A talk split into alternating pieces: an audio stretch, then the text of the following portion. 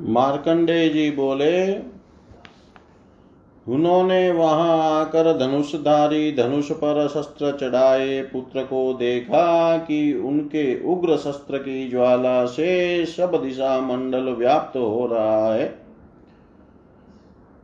जिस म, जिस मस महा अग्नि निकल रही है पृथ्वी प्रदीप्त हो रही है और वह असह्य घोर भीषण अग्नि पाताल तक पहुँच गई है।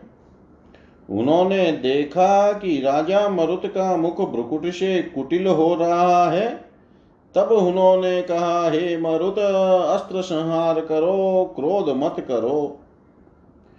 बारंबार यह कहने से उनके वचन में व्रण क्रम लुप्त होने लगे। तब उस उदार बुद्धि ने पिता के वचन सुन और उन्हें देख, पिता माता को हाथ में धनुष लिए ही प्रणाम कर सम्मान पूर्वक कहा, हे पिता, यह पन्नग गण मेरे अत्यंत अपराधी है। मेरे शासन काल में मेरे पल की अवज्ञा करके मेरे बल की अवज्ञा करके इन्होंने आश्रम में आय मात सात मुनि कुमारों को काटा है और हे अवनी पते, मेरे शासन काल में इन दुवृत सर्प गणों ने इस, इन समस्त आश्रमवासी ऋषियों को हवि और समस्त जलाशयों को दूषित किया है। अतएव आप इनके संबंध में कुछ न कहें और ब्रह्मगाती पन्नगों के निधन कार्य में निवारण भी करें। अविक्षित ने कहा, यदि इन्होंने ब्रह्म हत्या करी हो तो मृत्यु के उपरांत नरक को प्राप्त होंगे। तुम अस्त्र प्रयोग से विरत होकर मेरे वचन की रक्षा करो। मरुत ने कहा, यदि इन पापियों के निग्रह में यत्न न करूँ तो मैं ही नरकगामी हूँगा। अतएव हे पिता, मुझको निवारण न कीजिए, मैं इन दुष्ट अपराधियों को क्षमा नहीं करूँगा। विक्षित ने कहा, यह पन्नक गण मेरी शरण में आए हैं। इस कारण हे नृप, मेरे गौरव की रक्षा के लिए तुम क्रोध रोककर अस्त्र संहार करो। मरुत ने कहा, मैं इन दुष्ट अपराधियों को क्षमा नहीं करूँगा। अपना धर्म उल्लंघन करके किस प्रकार आपके वचन की रक्षा करूँ? दंडनीय पुरुषों को दंड प्रदान और शिष्ट पुरुषों को पालन कर, करके राजा समस्त पुण्य लोकों को प्राप्त होते हैं। किंतु इसमें अपेक्षा करने से ही नरकगामी होते हैं। मार्कंडे जी बोले, पिता के इस प्रकार बारंबार निषेध करने पर भी जब पुत्र मरुत ने अस्त्र संहार नहीं किया, तब अविक्षित ने फिर उनसे कहा, यह पन्नक गण भीत होकर मेरी शरण में आए हैं। इस कारण मेरे बारंबार निवारण करने पर भी तुम इनकी हिंसा करते हो। अतएव मैं इसका प्रतिकार करूँगा। भूमंडल में केवल एकमात्र तुम ही अस्त्र वेता नहीं हो। मैंने भी अनेक अस्त्र लाभ किए हैं। हे दुवृत मेरे समुख तेरा पौरुष कुछ नहीं है। हे मुनिपुंगा अभिचित ने इस वचन के पीछे क्रोध से ताम्र लोचन हो। धनुष पर रोदा चढ़ाए, कालास्त्र ग्रहण किया और ज्वाला परिवृत्त शत्रु विनाशक महावीर व उत्तम कालाग्र धनुष पर चढ़ाया। हे विप्र, मरुत के समर्थ का समर्थकास्त्र से तपित पर्वत समुद्र युक्त संपूर्ण जगत इस समय कालास्त्र के छूटने से क्षुब्ध हो गया। मरुत ने भी उस चढ़ाए हुए कालास्त्र को देख कर उच्च स्वर से कहा, मेरा समर्थक अब दुष्टों की शांति विधान के लिए उद्यत हुआ है। तुम्हारे वध के लिए नहीं है तो फिर सत्य पतावलंबी और सर्वदा अपनी आज्ञा प्रतिपालन करने वाले पुत्र के प्रति आप किस किस निमित्त कालास्त्र त्याग करते हैं? हे महाभाग, प्रजा का पालन करना ही मेरा कर्तव्य है। आप मेरे विनाशार्थ क्यों इस प्रकार अस्त्र उद्यत करते हो? अभिचित ने कहा, मैं शरणागत पुरुषों की रक्षा करने के लिए कृत संकल्प हूँ। तुम उस कार्य में बाधा करते हो। इस कारण तुम जीवित रहते मेरे निकट से रक्षा नहीं पा सकोगे।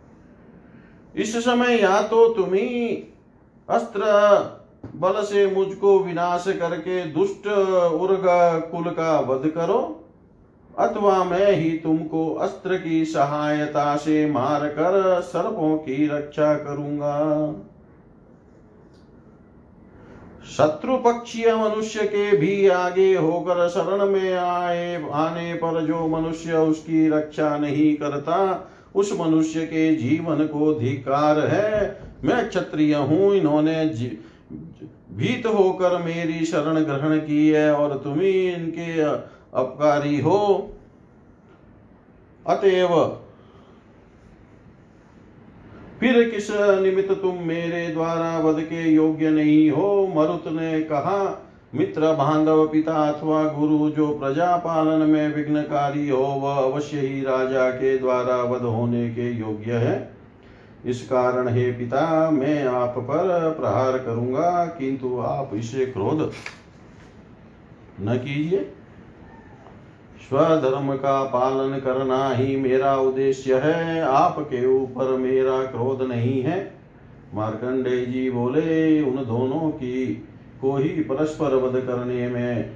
कृत निश्चय देख कर भर्गवादी मुनियों ने शीघ्र आए दोनों के मध्य में खड़े हो मरुत से कहा, पिता के ऊपर अस्त्र चलाना तुमको उचित नहीं है। और अविचित से कहा, तुमको भी इस विख्यात कर्मा पुत्र का विनाश नहीं करना चाहिए। मरुत ने कहा, हे द्विजगण, मैं राजा हूँ, दुष्टों का हनन और शिष्ट पुरुषों का पालन करना मेरा सम्यक प्रकार कर्तव्य है। यह भुजंग गण भी दुष्ट है अतएव इस विषय में मेरा क्या अपराध है? अभिक्षित ने कहा, ये विप्रगण शरणागत पुरुषों की रक्षा करना ही मेरा कर्तव्य है। जो पुत्र मेरे उन शरणागत जनों को नष्ट करता है, वह मेरा अपराधी है। ऋषियों ने कहा, डर से चंचल नेत्र जो भुजंग गण कहते हैं, जिन ब्राह्मणों को अनुरोध किया है।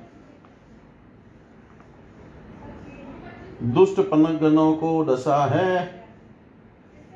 दुष्पन गणों ने डसा है, हम उनको जीवित करते हैं, अतएव अब युद्ध की आवश्यकता नहीं है, प्रसन्न हुई है। आप दोनों ही राज श्रेष्ठ और दोनों ही जिस प्रकार धर्म वेता इसी प्रकार प्रतिज्ञा पालक हैं।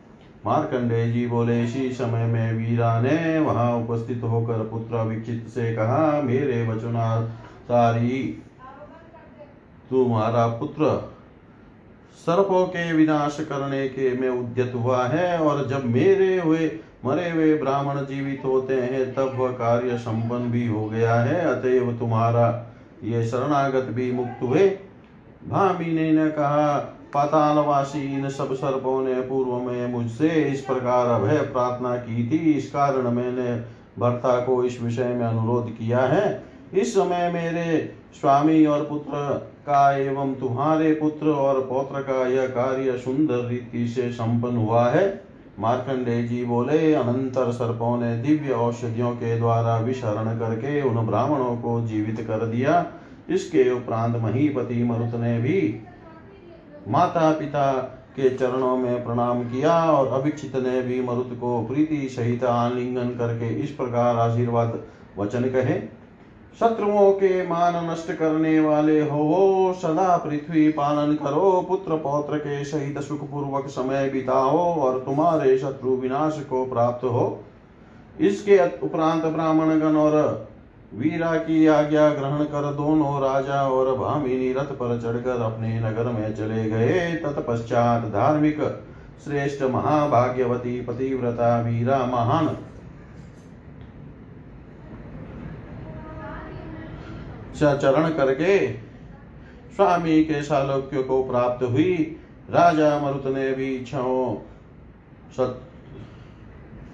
छो शत्रु पराजित करके धर्मानुसार पृथ्वी पालन और नाना प्रकार के भोग सुख अनुभव किए। विदर्भ कन्या महाभाग्य, भागा प्रभावती सुवीर की कन्या सौवीरी, मगधेश्वर केतु वीर की कन्या सुकेशा मद्र राज सिंधु वीर की कन्या के की, दुहिता के कई सिंधु राज की पुत्री मेन्धवी तथा और चेदी गज की कन्या चेदी राज की कन्या वृष्मती सुंदरी, न उनकी भार्या थी।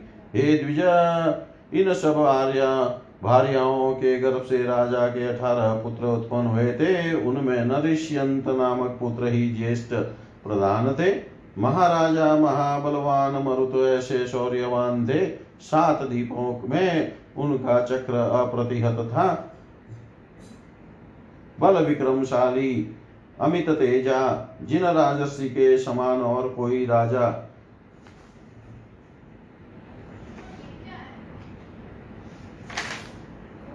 हाँ और होगा भी नहीं है। आगे भी नहीं हुआ और होगा भी नहीं। भूतो न भविष्य हे द्विज श्रेष्ठ उन महात्मा मरुत के ये, यह चरित्र सुनने पर संपूर्ण पापों से मुक्ति और मृत्यु के पीछे श्रेष्ठ जन्म प्राप्त होता है। ओम पूर्ण मद पूर्णमिदम पूर्णात् पूर्णमुदच्यते पूर्णस्य पूर्णमादाय पूर्णमेवावशिष्यते। ॐ शान्ति शान्ति शान्ति